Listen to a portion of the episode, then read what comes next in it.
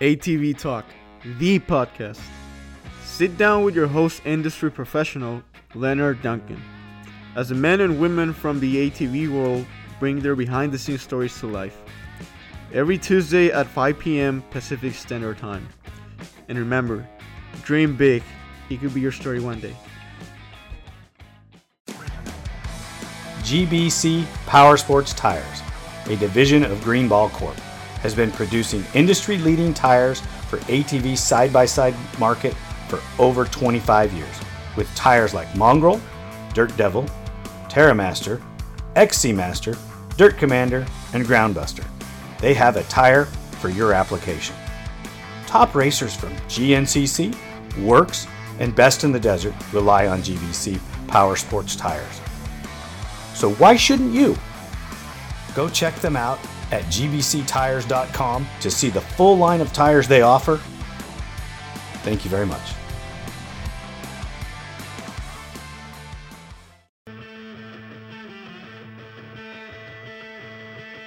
GPR Stabilizer, a leader in steering dampener technology, brings you the new Q5 Sport ATV dampener with better control and handling with an upgraded vane and seal system Go check it out today www.gprstabilizers.com or call 619 661 0101. Don't forget to tell them ATV Talk sent you. Dustin Schuler, welcome to ATV Talk. How are you, my good friend?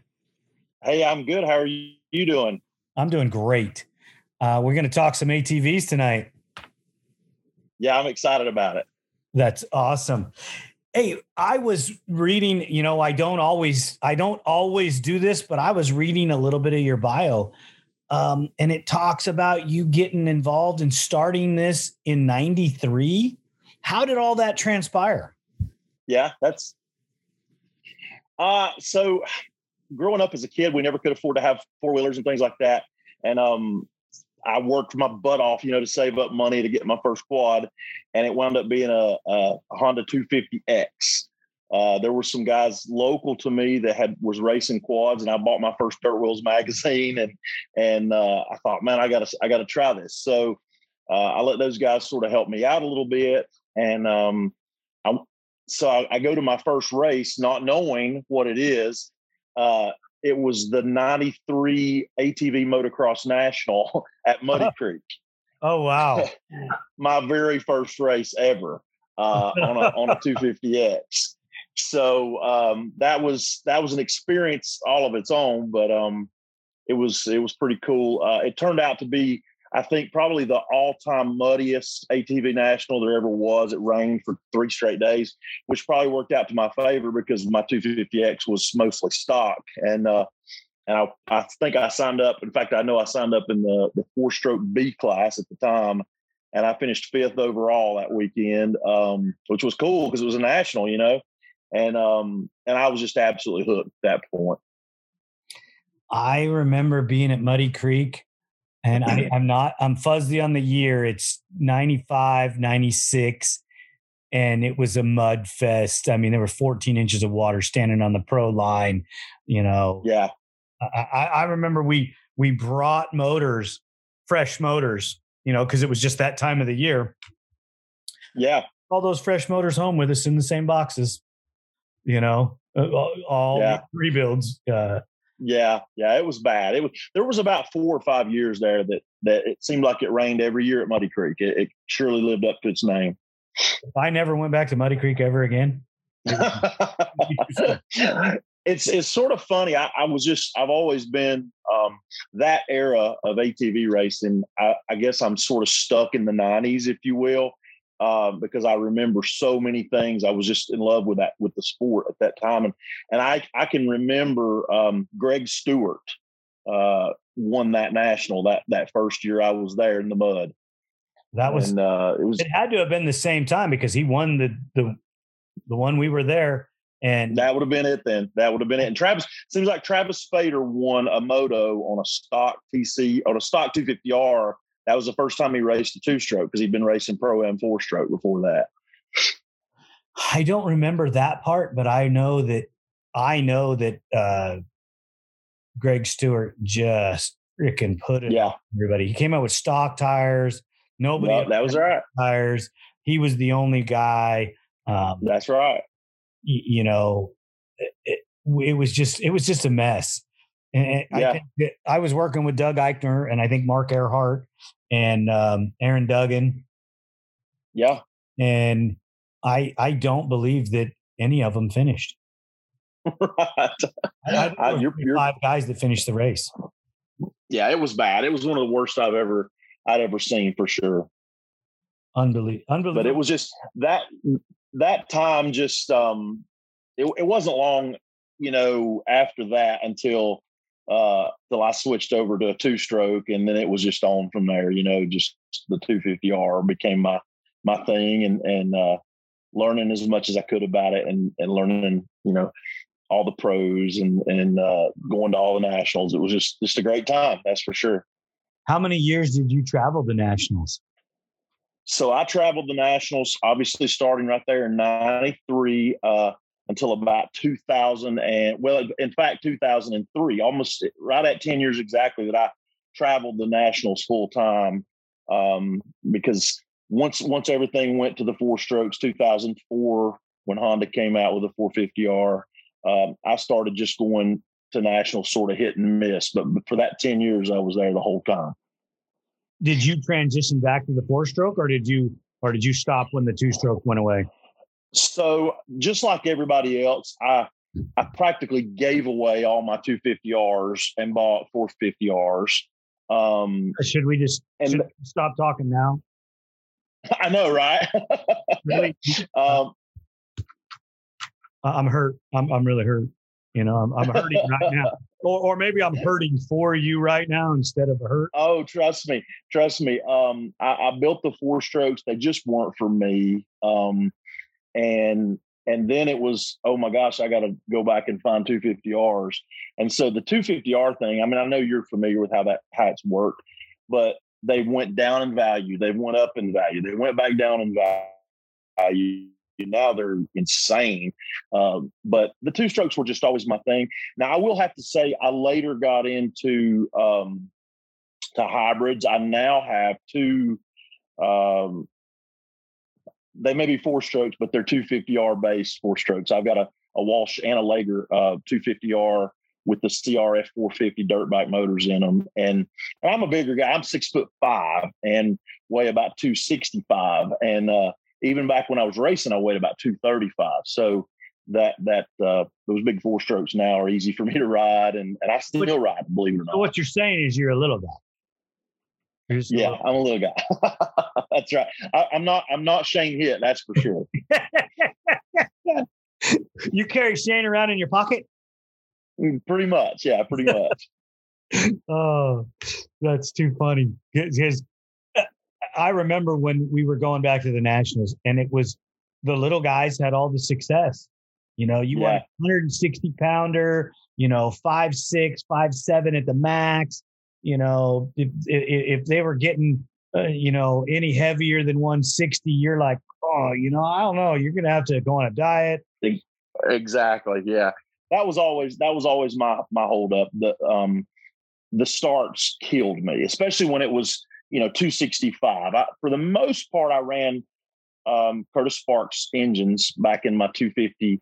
Uh, well, right at the end of two, actually in 250B, when I was running 250B, I ran CT engines uh, because I Brian McKinney was a local pro to me, and I got his hand me down stuff. Um, and then once I went to the 250A class, um, I started running some Curtis Sparks stuff.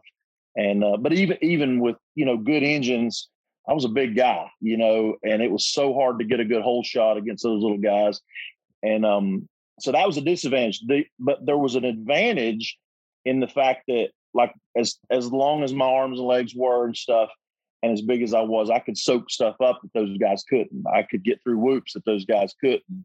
Um, you know, I could throw all this weight around and ha- had just had some leverage. So um, it was always neat to pull up to the line and some kid look at me like, you know, what's this big guy going to do? And then this big guy beat him. So that was always pretty neat. Did uh, not not to take away from the ATV? Did you, because of your size, play any football or any other sports?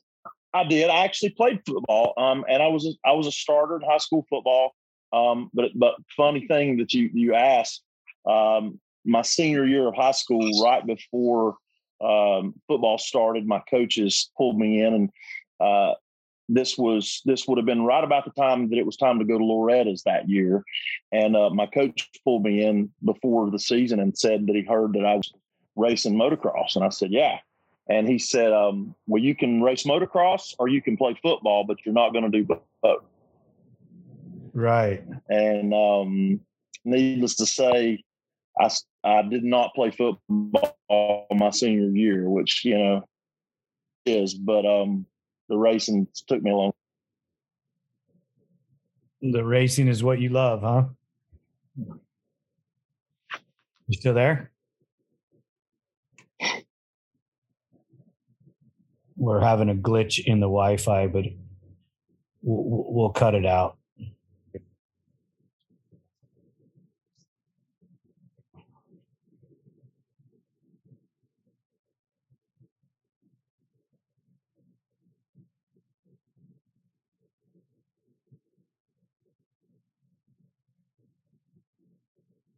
Start the audio again.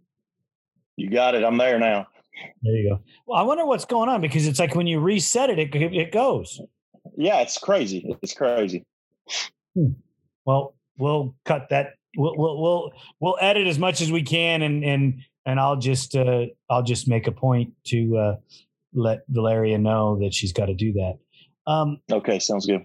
You also worked with some of the pro teams, didn't you? Uh, well, not necessarily proteins, but I mean, in a way. Um, so a little bit of history. Um, in 97, my dad found out he had brain cancer. Um, and that was a pretty devastating time, you know. And I don't know who, I, I, to this day, I have no idea how he found out, but Darren Nacarado um, found out about it and just gave me a call one day, um, which was really cool and and obviously meant a lot to me. And um, and my dad wound up passing away uh, in '97. So um, in '98 or start of '98 season, uh, Darren reached out to me and actually I, I apologize. Sean Sermony uh, reached out to me and they said, you know, hey, we want you to ride for Team Nax.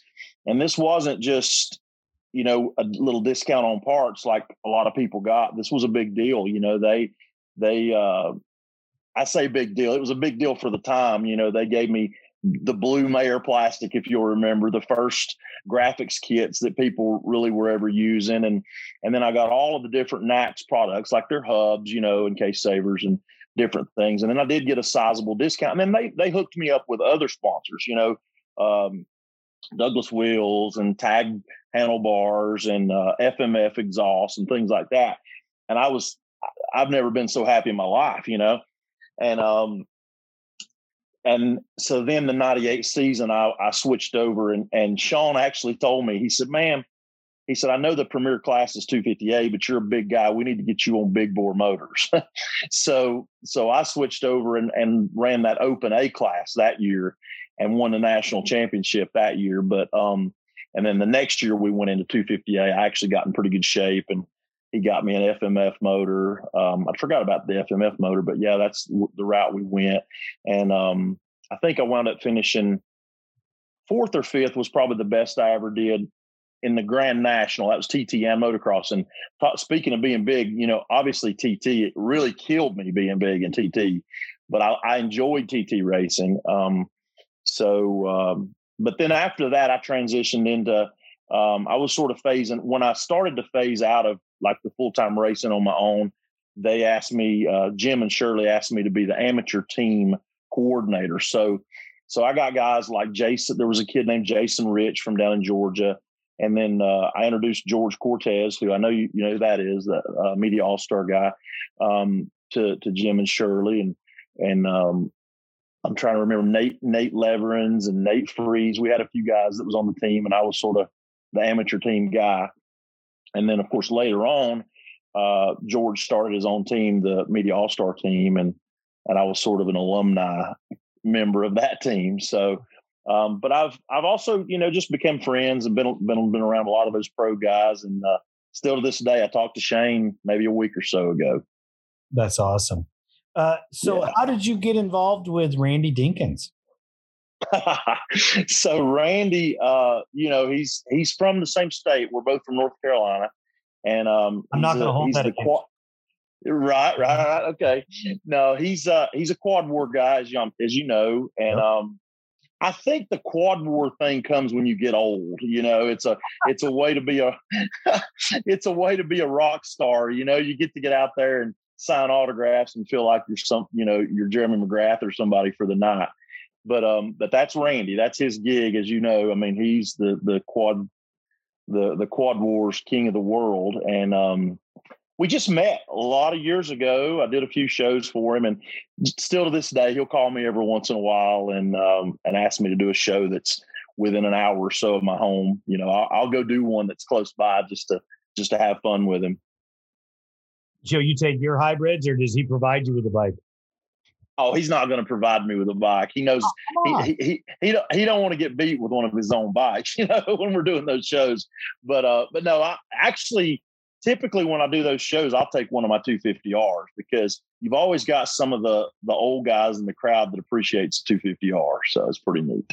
I don't think you could go anywhere in this industry. I, I don't care what country, what continent, where you are, and not have people ooh and ah over a 250R yeah, it's it's pretty cool. I, the the 250R itself is is you know that era that we're talking about, you know, 90 early 90s through early 2000s just just you know, but then the 250R itself that's where my passion's at. Um I've probably literally had 500 250Rs. Um anything you can imagine, every chassis you can imagine. Um, in fact, I'm building something right now that's pretty pretty sweet. It's a brand spanking new um, Walsh, uh, and when I say new, um, every part on it's new old stock or you know brand new. There's nothing used on it, and it's it's really going to be a, a showpiece. But I'm going to ride it. Are you going to be living in the back of a Toyota pickup soon? I may have to. but no, it's um it's I'm just, just saying I just, the, the, the, new old stock parts are worth more than gold. I, I know, and it's a, a, lot of a lot of times I think about it, and I think, man, I'm stupid for even putting this bike together.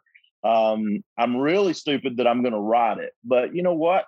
That's what it's. And I take care of stuff. You know, you know as well as I do. When you take care of something and you maintain it correctly and you clean it correctly and you ride it in the correct conditions, uh, this thing will be it'll be gold no matter what. So it's it's pretty cool. And I, I'll have to say though, it's when you open up a brand new caliper that you could sell for five five hundred bucks. You know, it's like ah, should I use it or sell it? You know. Yeah, I'd be struggling to rebuild that used one and and paint put on and sell that new one. Exactly. I, I, I, I get it. You know, I mean, I love new parts, but um, there there's a, a, deal. We have a we have a 18 Lobo 250R in storage for a customer. That's yeah been started. It's ran 15 minutes, and it's sitting there. It's all it's all new, refreshed. Yeah, uh, and and That's, the customer said you are not allowed to put it in the dirt. That's funny. That's funny. Well, I that's another thing too. Um, and I, I, think I probably I probably know who it is that that you have that is if if it's from somebody from overseas maybe, um, but um, that that's that 250R world believe it or not is huge right now, um, and it's because of Facebook. There's so many little Facebook groups, um, and there's a lot of nice. There's a lot more nice quads out there. 250Rs that is more than anything than people realize. That's for sure. Well, back in, in I believe it was 98 was when we got this information. And this is a long time ago. Okay. Yeah. Yeah. In 98, they estimated there were a million banshees in the United States. Right. 89, 98. Okay. They cannot count the 250Rs. They can tell you how many were sold, right. tell you how many that we've built. That's crazy, isn't it? And it's, it, I guarantee it's well over a million. Yeah, yeah. I mean, it's it's crazy. And and what's cool, I was just watching. I was just looking today. Um, a guy on one of the the Facebook groups posted one that he found in a barn. He was delivering some like The- farm supplies to a guy. Creek one? No, no, that's that's another one. I saw that one. I also saw that one today, and the guy, and it was so funny. Like this is definitely not, you know, self-proclaimed, but I've sort of become the the 250R historian in a lot of ways. And it's not just me. There's there's a handful of guys out there that that know these bikes like the back of their hand. And but the guy with the Lost Creek one was was messaging me today, actually, and a couple other guys because he found Tim Farr's name inscribed on the shocks. And somebody said, "Oh no, Tim Farr never ran a a wide frame Laeger with stock linkage on the back," and I I had to voice and say, "Yes, he did." uh, in ninety in not, I think it was ninety five when he won his first Grand National Championship. I, I may be off on my year, but I'm pretty sure it was ninety five, and uh, he did it actually that year on a stock frame. And um, with a Protrax front end and a Laeger swing arm, but the very next year he did a he had a Mark Laeger built him a wide frame front uh, with the stock link rear. So, but it's cool. These bikes are still popping up. They're you know they're just people have kept them. You know, I couldn't put my finger on it, but I know that bike. yeah, And it's not just because I just don't remember whose it was. And for the, I've been racking my brain since I saw that pic- picture. I know Yeah. that bike. I just can't tell you exactly who. Do you know who it was? yeah. I don't. I don't. I I mean, if it was Dunks or or or uh, you know one of those guys, uh, there was also a kid that rode for Lost Creek that I raced against in the 250A class named Justin Shaver.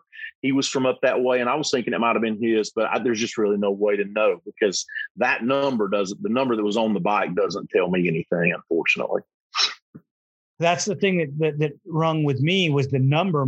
I mean, they all look the same, but the number, I was like, gosh, I know who that is, and why can't I think of it? Um, It- yeah. but over the years, you know, there were so many different people that Mhm. you, you know, just because I, you know, I am a Duncan, so I'm wearing the Duncan flag, and, and just Sure. Yeah. just because I'm running that flag doesn't mean I didn't know these guys and didn't interact with them or interact with them because we did. We talked to them. I, I remember going. Um, we used to go to the TT race in uh, Pennsylvania. Uh huh. Challenge, Challenger. Nope.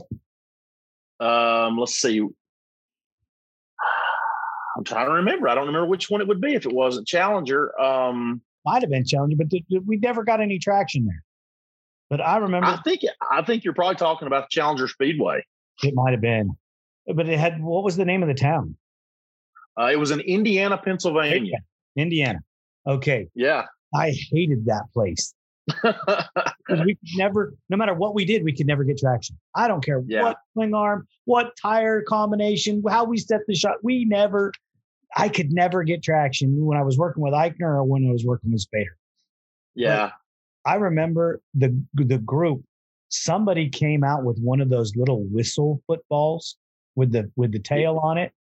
Yeah. Must we must have thrown that from from pit to pit to pit all day one day. Uh, I think it was on a Friday or a Thursday, and yeah. bouncing off people's bikes as they're trying to work on them. And uh, we, uh, Yeah. as a collective group, I think we had more fun that day than any of the other days because you know I'm building bikes and Doug's over there throwing the ball and then Shane Yeah. throwing it back and you know and and you're not trying to hit the guy working on the bike, but you're not. But it not happens. trying- but you're not not trying to hit the guy working on the bike too. Yeah, exactly. You know, I think that's what a lot of people will never realize that the racing was serious, no question about it, and it was it was cool, but there was a lot of fun off the track. Um, just there was a level of camaraderie, at least I feel like then that it just it just isn't there anymore like it was. You know, it was it was different. Um, I think that for I, I, haven't traveled back east to the Nationals in a while. Um, yeah, I, I, wish I could, and and trust me, I'm doing all the things that I can to to be mobile with the with the show and to do things to get out. But when I talk to these guys, there's generally no animosity until the green flag drops, and right uh, then there's definite yeah yeah definitely elbows out, knees out.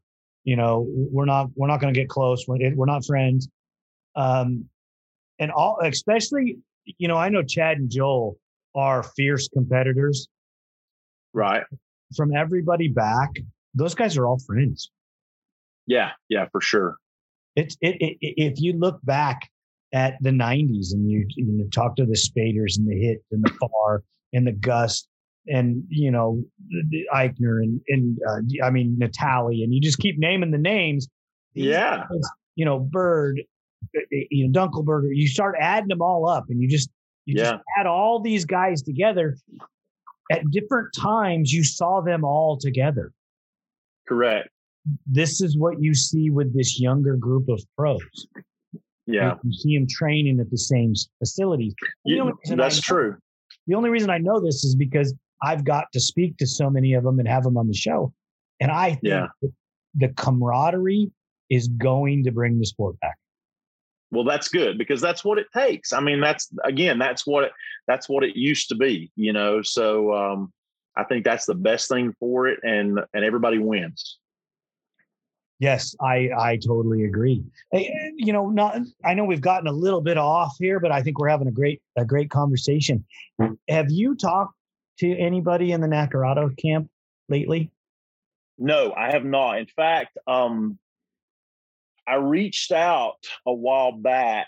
Um, there was a guy posted that said he lived in the same town as as Jim and Shirley, and I reached out to the guy to you know, just to see if I could get a hold of them because they were good to me. They were very good to me. And, and uh, I think I sent you a picture of me standing there talking to Jim and Shirley at, at, at the Danville, Virginia TT National. And um, I love those guys, but I never heard back from them, you know. So I think when they stepped away, buddy, they stepped away.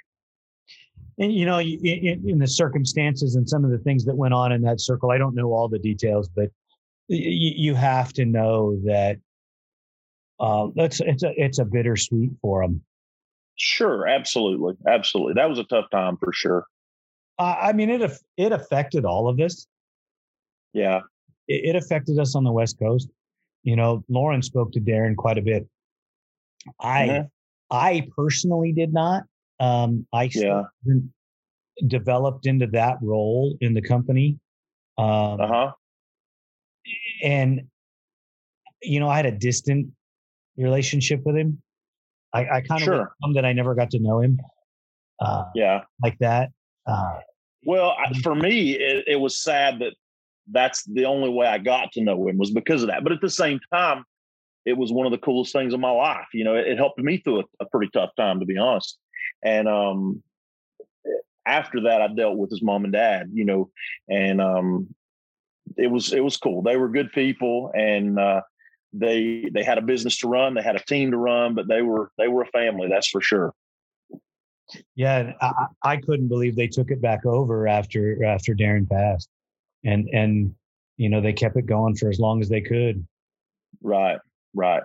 So I think I don't think um, I, I know as far as the Nax company, there's really not a company anymore. They sold their inventory, and I think whoever bought their inventory um, still maybe sells a few parts on eBay under that name. Um, but that's that's it. I actually built about six months ago. I, it wasn't really a, a replica, a Max 250R replica by chance, but it was a it was a um, my Walsh hybrid. I, I, did it up Nax style. I did silver plastic and had a, a special Nax graphics kit made and uh, DJ at Rocket Hubs actually made me some new, um, with permission of the people that bought the Nax name. He made me some new Nax front hubs, and uh, that was pretty cool. That was that was really cool. So I, I enjoy having that bike sitting in the basement for sure. And that's what one of the ones you have now. Yes, I, that's one of the ones I have now for sure. I, I didn't see that in the pictures. Did you send me that? Ah, uh, I'm not sure if I did or not. To tell you, you the truth, you need to send me that one, even if yeah. even if it's not even if it's not uh, doesn't make any of the post. I want to I want to see it. Yeah, for sure. I'll send it to you. It's cool. Did you go carbureted or fuel injected?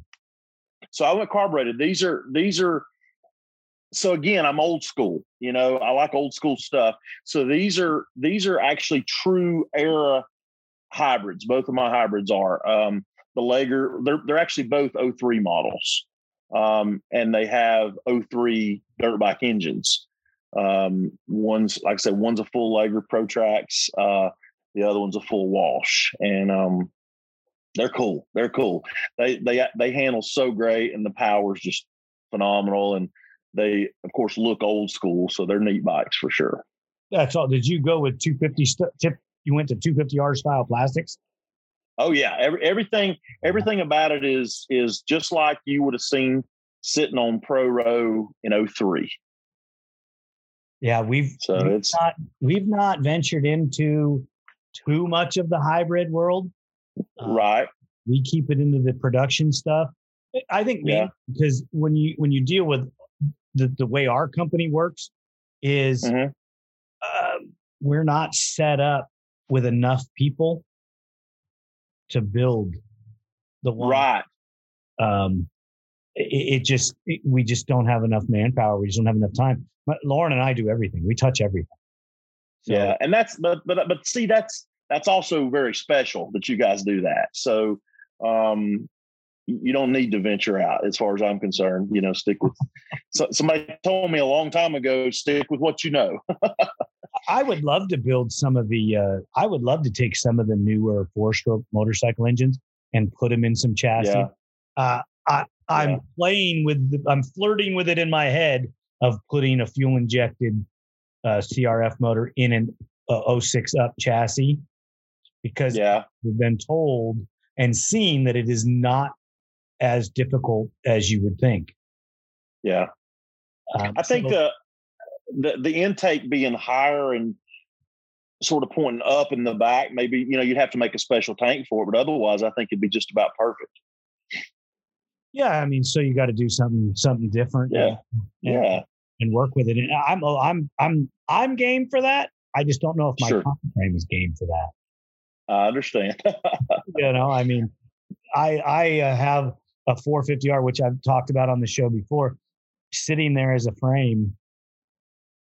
And it's been sitting there as a frame, and I've been collecting pieces and and doing yeah. things, but nothing's went together.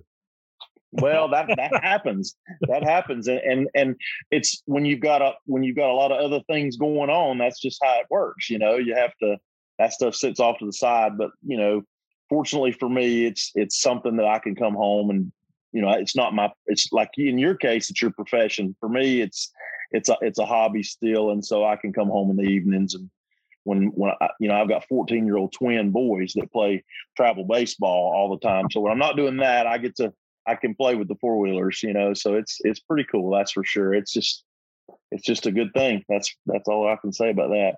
Let, let me ask you a couple questions about the boys. Are they as yeah.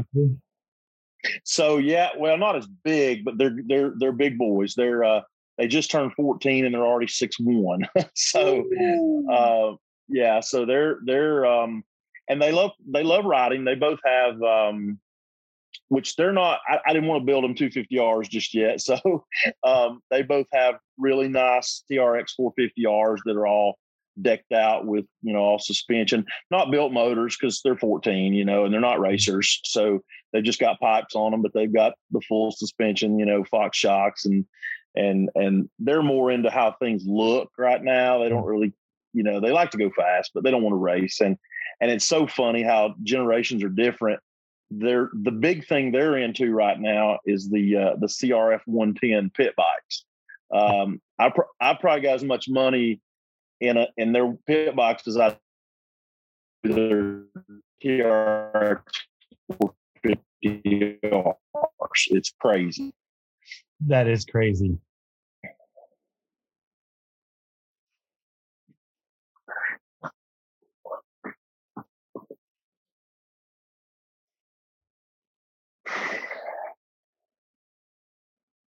We, we hit a stumbling block, a stumbling block, stumbling block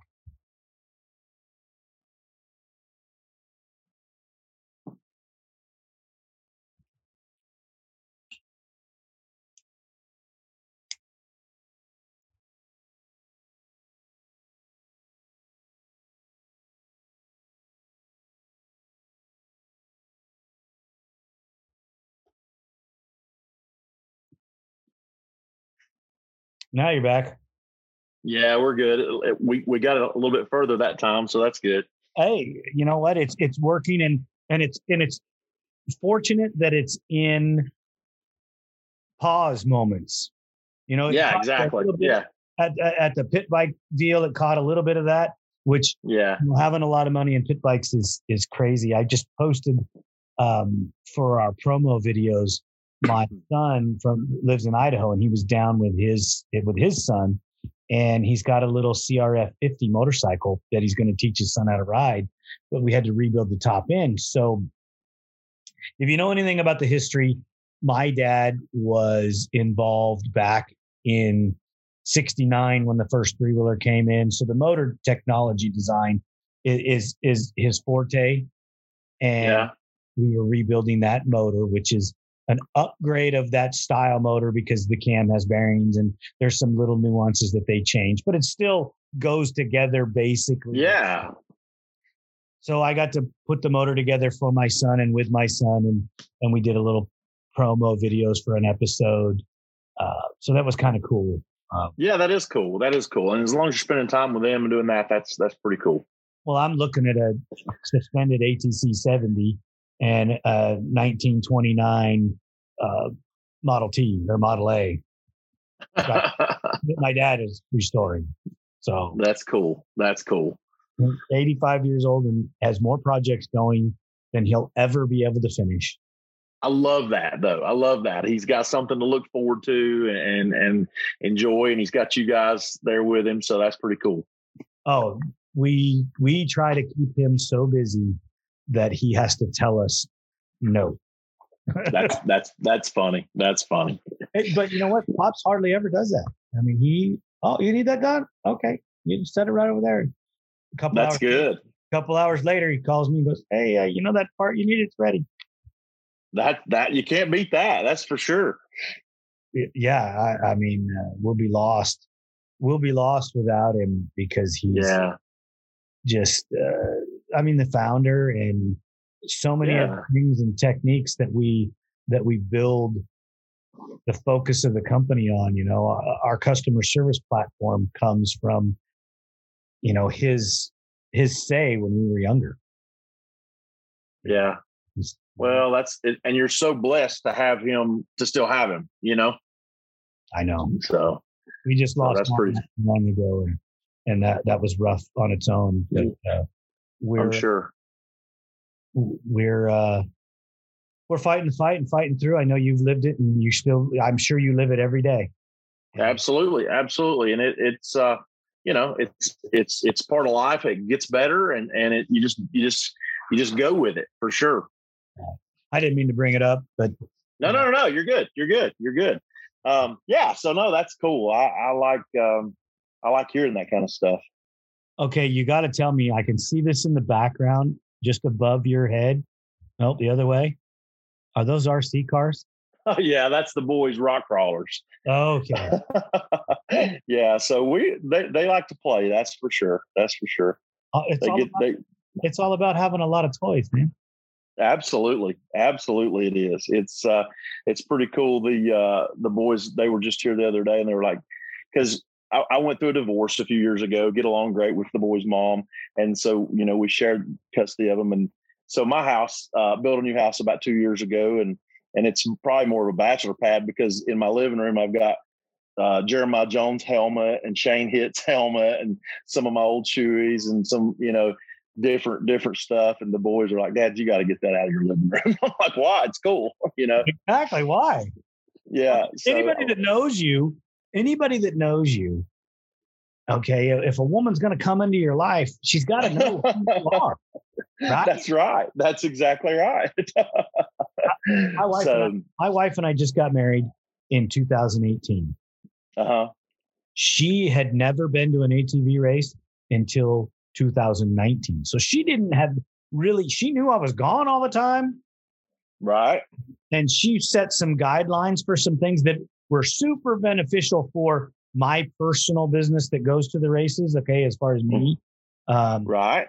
And, and I, for the first time in my life, had to respect that because no other woman had ever said yeah anything like that. So okay, I, I, agree. You know, I, I, I kind of get it. You know, that, that that's, yeah. a, that's a good plan, good deal.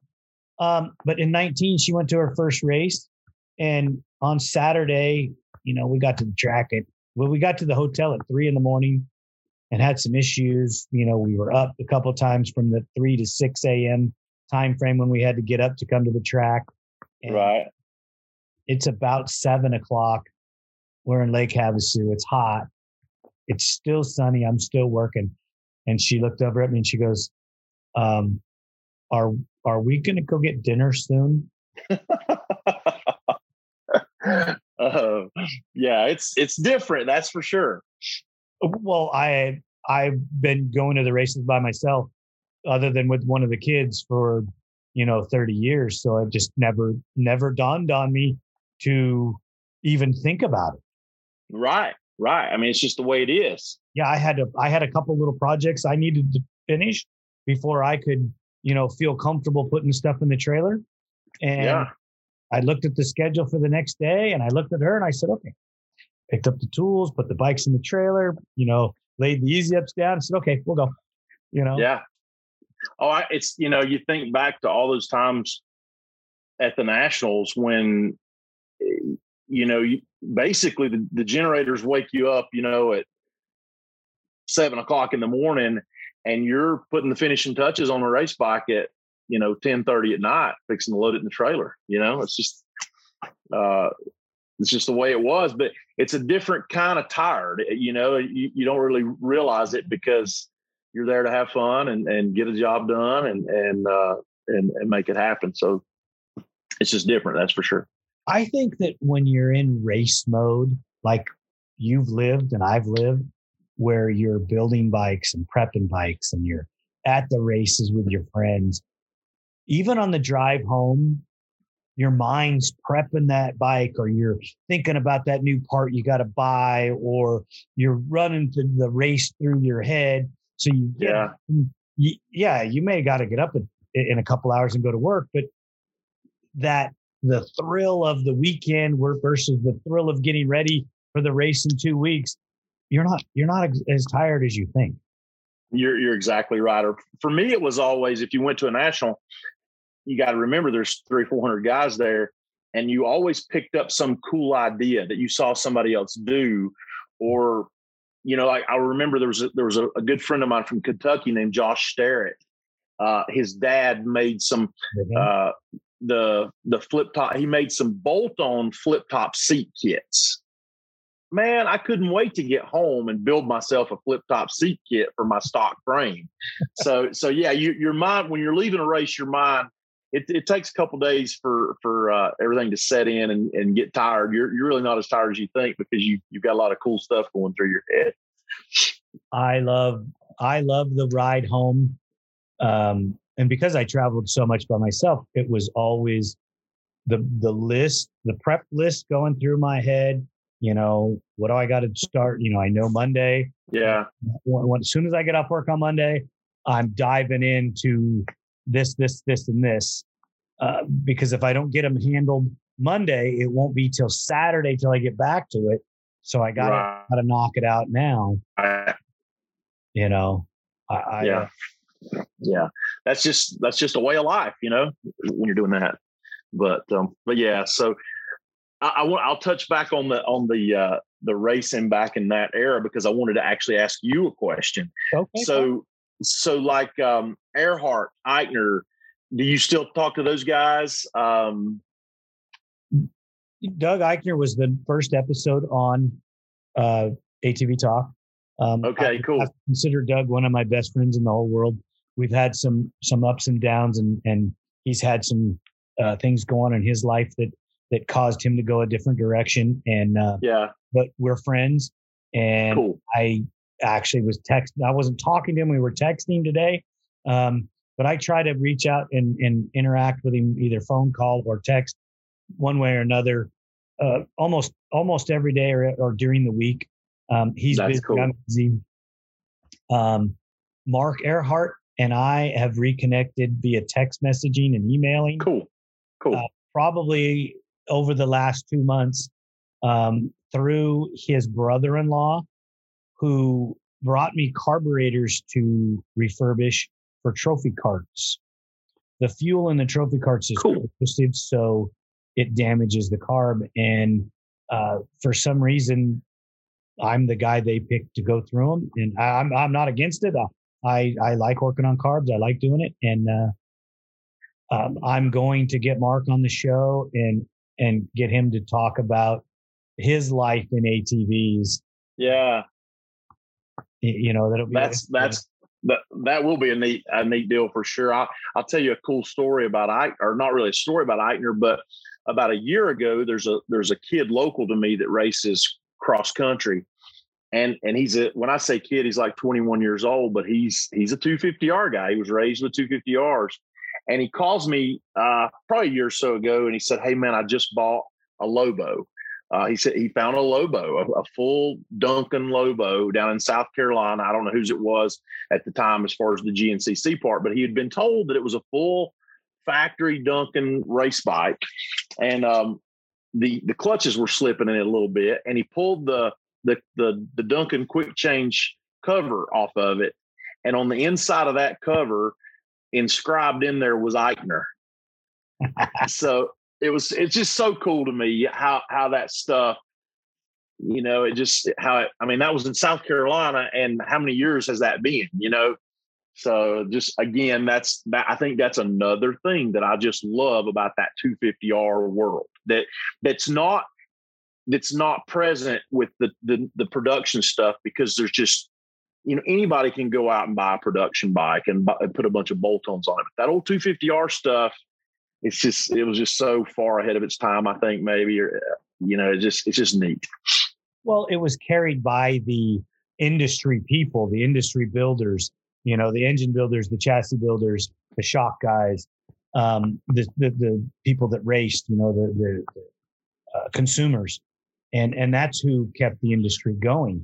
Let me ask you, if you are to look at the industry right now, and you talk to the amount of people that you do, do you hear any rustling in the bushes about new ATVs? not at all. Not at all. I don't hear anything and i and i still talk to a lot of people. Um, and it would surprise you I, I definitely won't name names but it would it would surprise you people in the industry that i've dealt with in the past that that um this they're just into side by sides now. That's their thing you know?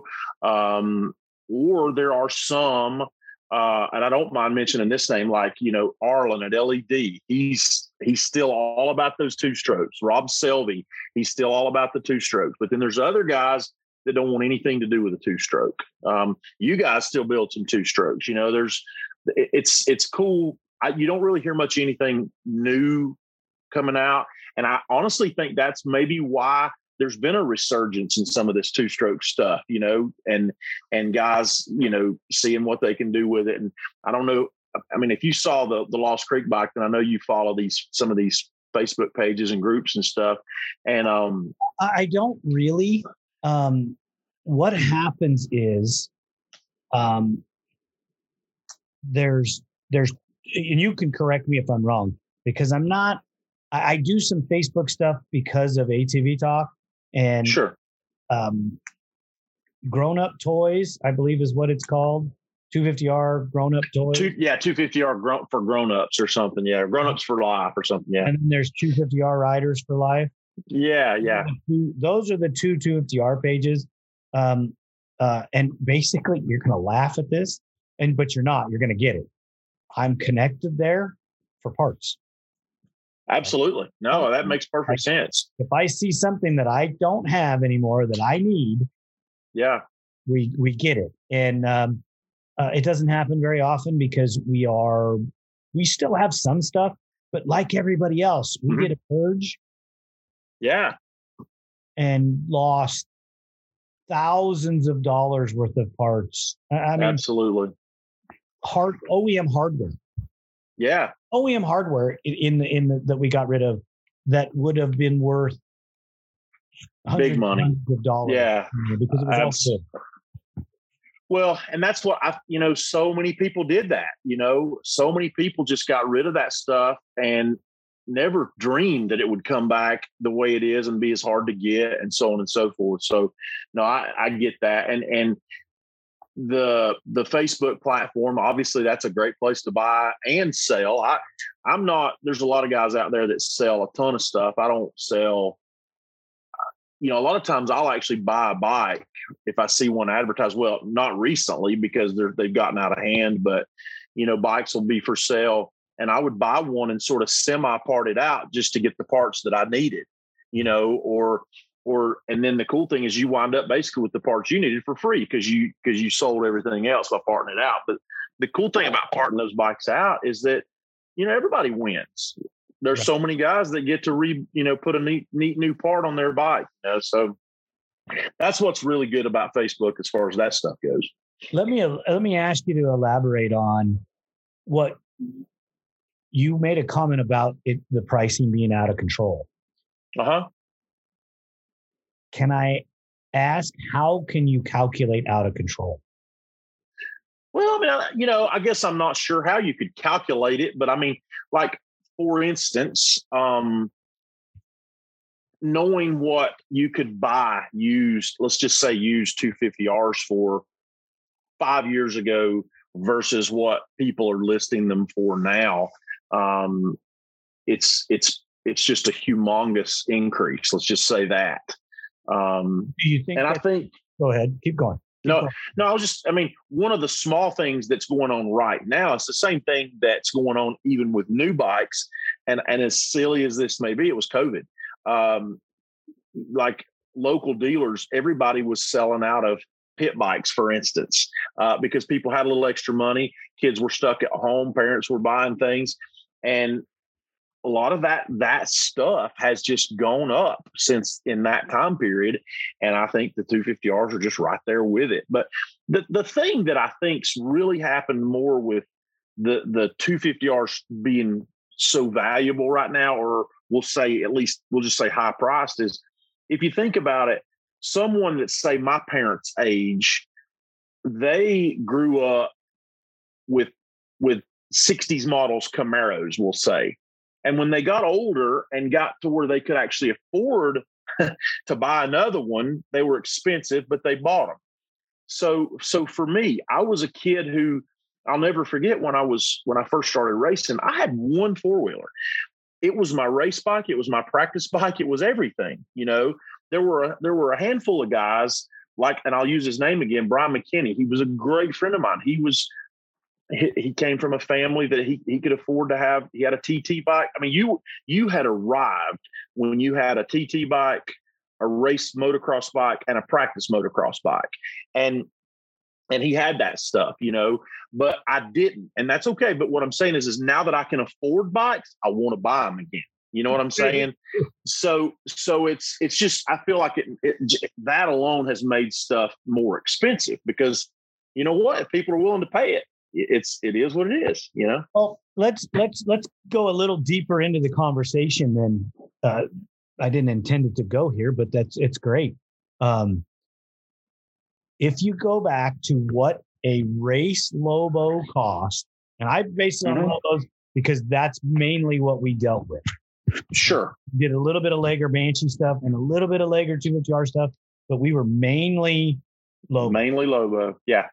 So when you rolled that Lobo off the showroom floor, and, and I would have to say out when I'm rolling it out of the shop door for the first time for the customer to do, debut it or go to the magazines to get photoed, the price tag was thirty-two to thirty-four thousand dollars in two thousand and three.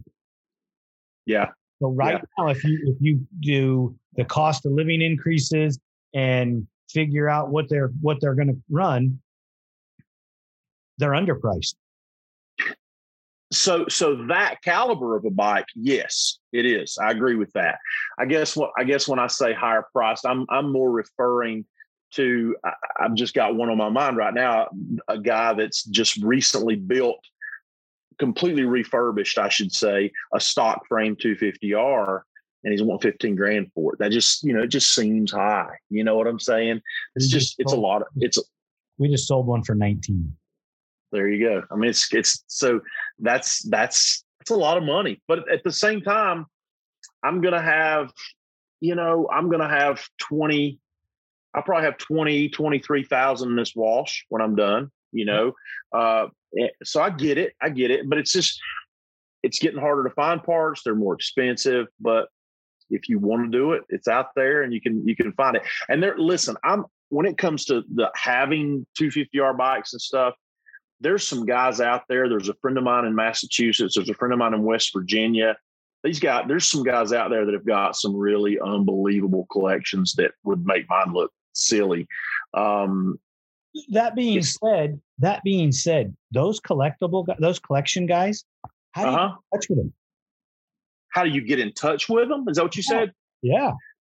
Well, like for instance, I mean, Facebook, I have to say, through groups, through time. I mean, you know, again, I've been doing this a long, long, long time, you know, and and been on Facebook a long time and dates back to the what was it, atvriders.com uh forum days on, you know, online.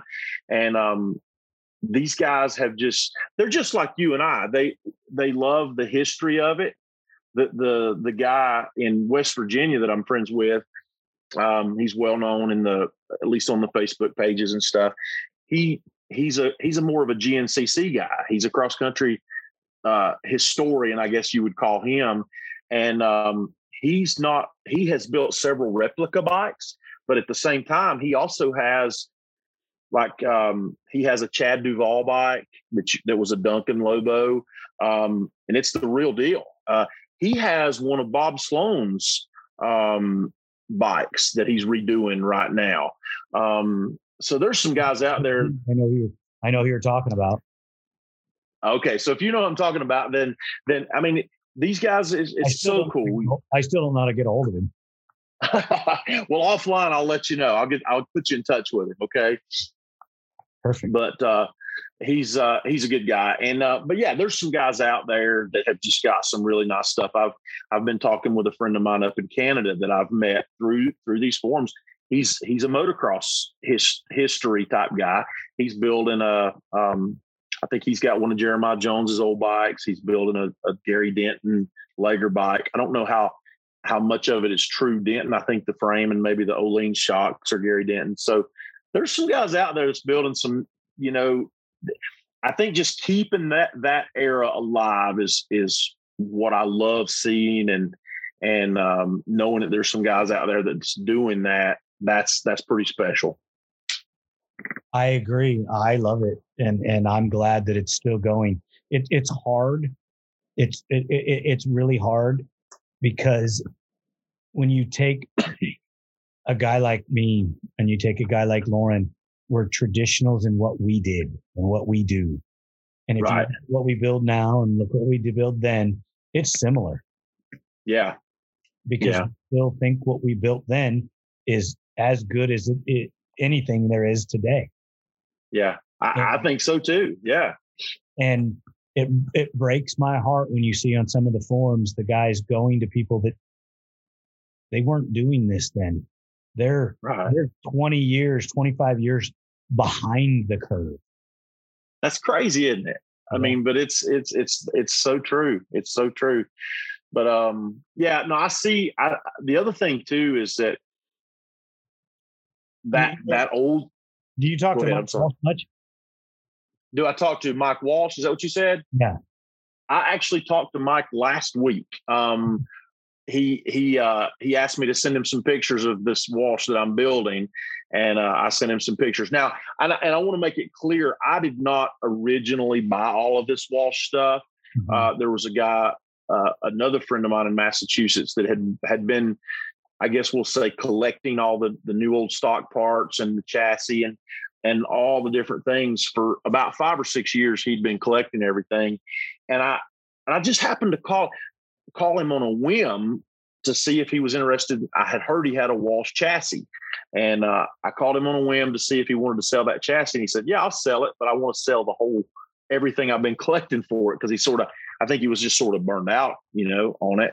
And so one thing led to another. Next thing I know, it's getting shipped here in crates, and I'm the one putting it together. So, but it's, uh, but I did. I talked to Mike uh, last week. He is super excited about it. Um, he told me just to to please keep sending him pictures of it as it goes together. Um, it's I'm waiting on shocks from Wayne, which God knows how long that's going to take. Um, and uh, how old are you now? Uh, yeah, right. I know where you're going with that. I'm 45. um, but yeah, so so I'm waiting. You know, Shane Shane was his boy, and Shane can't even get his shocks for his new bike he's building. So you know, but, um, nothing against Wayne, nothing at all against. No, Wayne. no, I'm I'm picking because none of the shock guys can provide. Right, right. It's it's tough to get parts. It's it's and, and it's and it also it's it's just like you and and Lauren. I mean, when somebody's wanting to put their hands on everything, it's, it's a slow process, you know. I mean, uh, but but you also get what you pay for, and that's why I ordered them because that's what you know. That's what I wanted. I wanted the best. I've always been a PEP guy. I've had other stuff. I've ran. I've never really ran anything other than Axis and PEP, but that's what I wanted. So, but it's this this thing's going to be cool. It really will be, and uh, I'll, I'll, definitely send you some pictures and keep you posted as it as it comes along. Um, well, and uh, going with this is Mike. I had a conversation with Mike, and uh-huh. not being really a a, a, a, um, a developer in that era, mm-hmm. but being a developer after that era, uh-huh. or what what you could uh, let's get into the Facebook world, a content creator now, right? Okay, his thought processes and some of the things that he does. And when he goes back and looks at the old stuff and builds the new machines that he builds, uh, he was he was really affected by Doug Roll and Mark Laeger. I agree. I agree 100%. Um, I remember again going back a long time ago. I was at Mount Morris, Pennsylvania, and and Mike Walsh was riding in if you remember there was it wasn't just called pro am it was called super modified pro am there was a the super modified pro am class was what it was called. Right after doug and i stopped traveling back there. Uh, okay. Well they they had that class and mike's dad was an old um like drag race chassis builder Yep. And so I think that's where it came from. And they just built that chassis. And I and I asked, I'll never forget, I asked Mike point blank, I said, Is it what is this chassis patterned after? And he said, It's it's it's a Walsh, it's our own chassis, but he said it's it's very much influenced by by a little bit of Laeger and a little bit of roll. So just what you said, you know. And um, I'll tell you something that's neat about this Walsh I'm building uh, and again, I didn't order it. It's but it's cool that the technology's there. They set the A arms up to use the LTR 450 spindles and and calipers and brakes. Well, you know, to to just get that a little bit, you know, more of a modern twist to it. So I'm real excited about that as well. So it, it'll um it'll be a neat it'll be a neat thing to keep uh keep everybody updated on for sure. That's, awesome. I love the uh I love the conversations about the old stuff. You just you just can't. I just can't get enough of it. Um, right. I, I think that's where the podcast comes from. Is you know for years and years I always wanted to know things, and I've always wanted to talk to people, and you're reluctant to reach out and just have a conversation because sure. believe it or not sometimes my last name is a hindrance. Because I can understand that. Yeah. Calling people that you normally don't talk to or or in different circles in the industry, they're like, "Hey, what do you want?" Now they understand what I want. So it's it's a totally different when I reach out to people now. It's, "Hey, what are you doing?" Yo, great, no problem. Let's let's connect and and do this. Yeah. Um, because they understand I'm not waving the flag. Right. Exactly. Yeah. I'm welcoming you in because I want to know your story. I want to talk about it. Um, go ahead and, and, talk about the other brands, the other things, because that's yeah history. And, and and it's so important that the stories get told because I don't want to lose them. That's right. I want my grandkids and my grandkids' kids to know what their grandfather did for what what his passion was. You know, right. The, the industry that that actually is paving the road for some of the things that they're going to do in their lives. Your boys, right there. You know, they're getting to ride ATVs just like you did. It may uh-huh. never be their solid passion as yours, but they'll always have a special place for it because you always had special machines at the house. That's hundred percent correct. And it's and it's pretty cool because the boys they they know what's going on with like the new Walsh. They know what they they know what these hybrids are. We talk about it. So you're right. When I'm gone, whether it's a passion of theirs or not, they'll they'll remember, you know, that what a hybrid was. They'll remember what those 250Rs were. Um, so I agree 100. percent It's it's it's like you say, it's just keeping it alive. It's it's absolutely keeping it alive. And speaking of keeping alive, I wanted to tell you something that was pretty cool. Um, that that's happening in several places and, and different groups and different things like that. But um, a couple of friends of mine from one in North Carolina, one in from Georgia, uh, Thomas and Kevin, we we all decided to have a uh, a 250R. Uh, we called it a 250R enthusiast get together uh, down at down at a place in Georgia called the Durhamtown Plantation. Uh, we had our first one back in April. It was our, our first annual, I guess you could say, and um, first time ever. And we had you know like 45 250R showed up. So uh, and we we expect it to grow. And we just basically copied some of those guys that are, I think it's called the the Legends Tour. They meet out in Little Sahara, and uh, they'd meet up in Silver Lake in Michigan. And you, again, it's keeping it alive, and that's that's the goal there for sure. Well, next year you're going to have to make sure that I get an invitation so that even absolutely there we could probably sit down and do some type of of get together with a group of you and talk to all of you at one time and yeah uh, absolutely. and get some photos of some of those machines and and uh, make it a special moment for all of you uh you 250r enthusiasts you know? Yeah for sure for sure for sure. Okay i got to ask this question and you probably already have answered it for me. Your favorite machine of all time? The one machine that's that's hands down above the rest of them. You may not own it now. You may own it. Um, specific reasons why. Um, I mean, it's a 250R. I'm just trying to think. I, I um, that part of the answer. You know, you know what? I mean, honestly, it's a cross between a 250R. A I'll, I'll be more specific. A Laeger 250R because I'm not a roll guy. Um, and I'll tell you why, exactly why. For me, they always felt heavy in the butt in the back end when I jumped them. Um, for whatever reason. The other reason was the T pin front end on a on a Laeger was really super loose, almost like worn out, even when they were new. And I like I got used to that loose feel. So, but you know, to not to get too far off that, a Laeger 250R with a 330 big bore motor. Uh, yeah, that would be it. A Laeger, if I had to to build something, you know, again, I know I'm building a Walsh right now, but it's because of availability, you know. Um, but favorite of all time, a Laeger 250R CR 500 link rear end with a plus four Pro Tracks and a 330 uh, big bore motor would I would say would be the best, the best of the best. That would be your dream bike to to just sit there and own of all time. Yeah, yeah, absolutely. And I've got that in a in a CRF. Um, and I'll have to say that the only reason why I would put the two stroke above the CRF is just because of that that fun nostalgia, you know, pinging of a two stroke. But as far as easiness to ride, that CRF absolutely blows it out of the water. Blows it out of the water less vibration, easier to hold on to. You're older. That's right. I'm older. Put it in, put it in third gear and don't change gears. You know.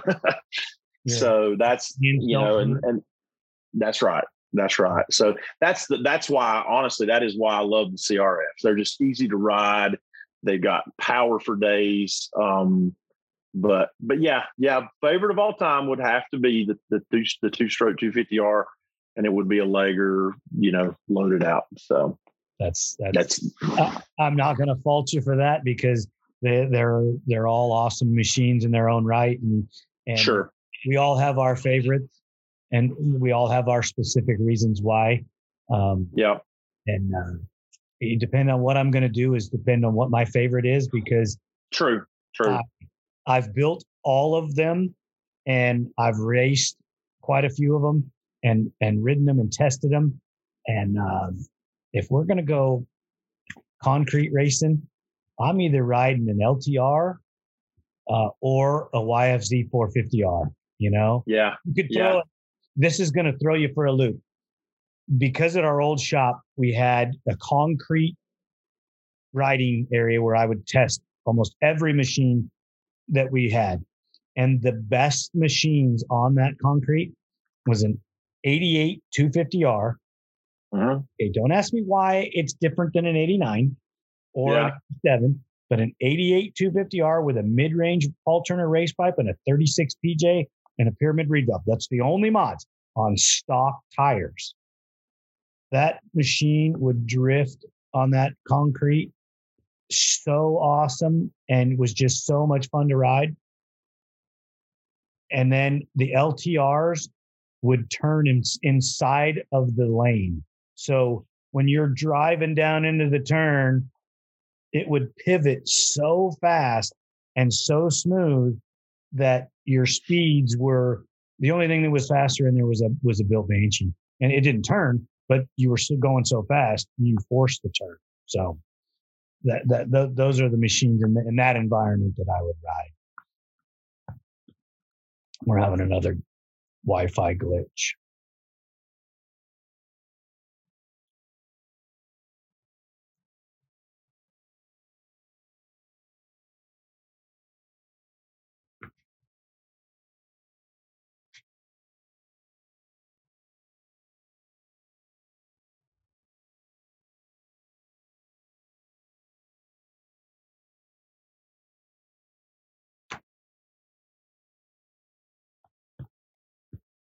There we go. How much did you catch of what I said? The, the last thing I heard you say was 88 250R, Pyramid Reeds, 36 PJ, and Paul Turner mid range. I'll repeat it because when in the concrete slab that we had at the shop to ride on, you couldn't get better bikes to drift. That 88 was phenomenal. Stock, yeah, full stock, A arm, stock shocks with stock tires oh, it would just drift so awesome. I don't know what the difference between the 89 and the 88 were in that environment. Yeah. The 88 was just better. Um, and LTRs, you could drive so deep into the turn and pivot at speed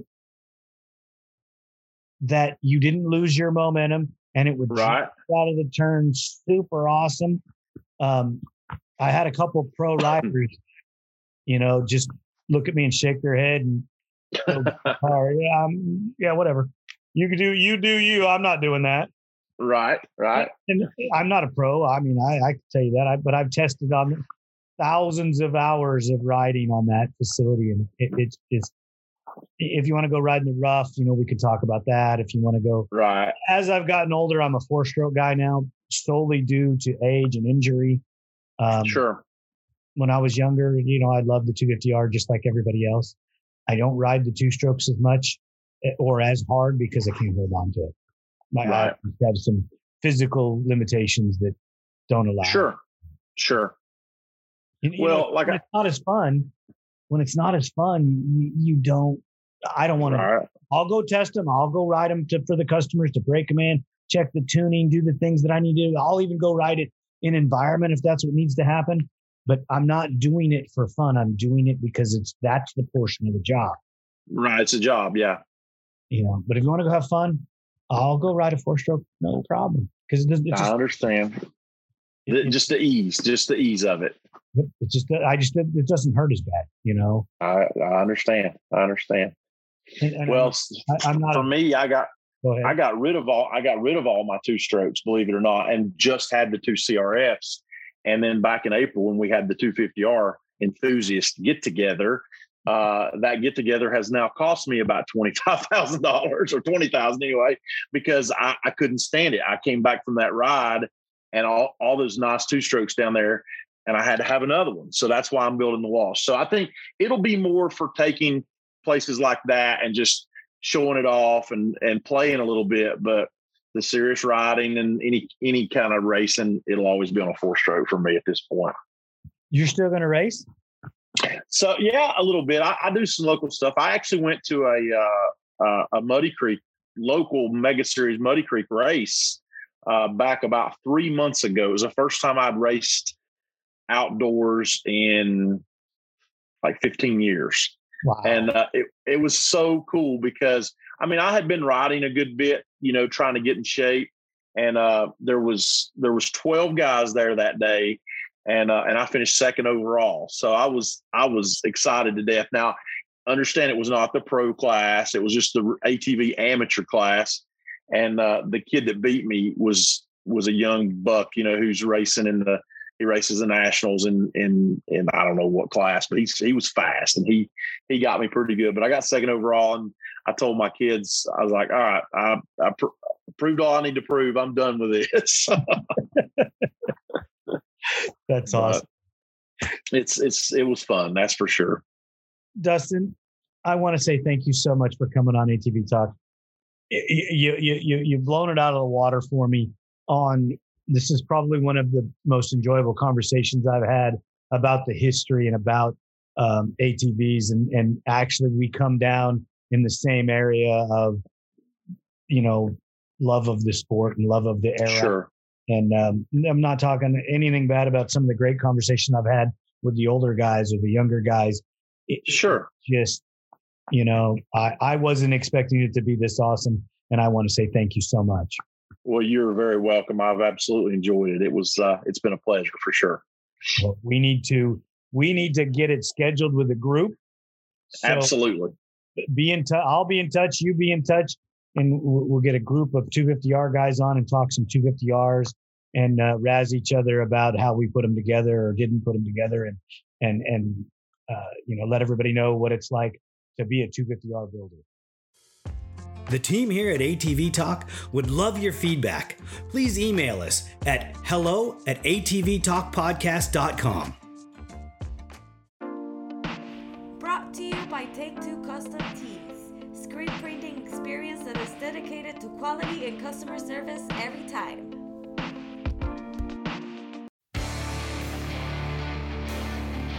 San Diego's Body Evolution and Wellness Center. With over 17 years' experience, Dr. Heidi looking out after all your chiropractic needs, and Coach PJ looking out after all your fitness needs. Visit our website, www.bodyevolution.org, or call for an appointment 619 987 8875. Duncan Technologies International. More than 33 years in the industry building racing programs and ATVs around the world. We build winners. Thank you for listening. We hope you enjoyed the episode. If you did, don't forget to rate us on all available platforms and share us with your loved ones. Follow us on Instagram and Facebook for more ATV Talk news. See you next time.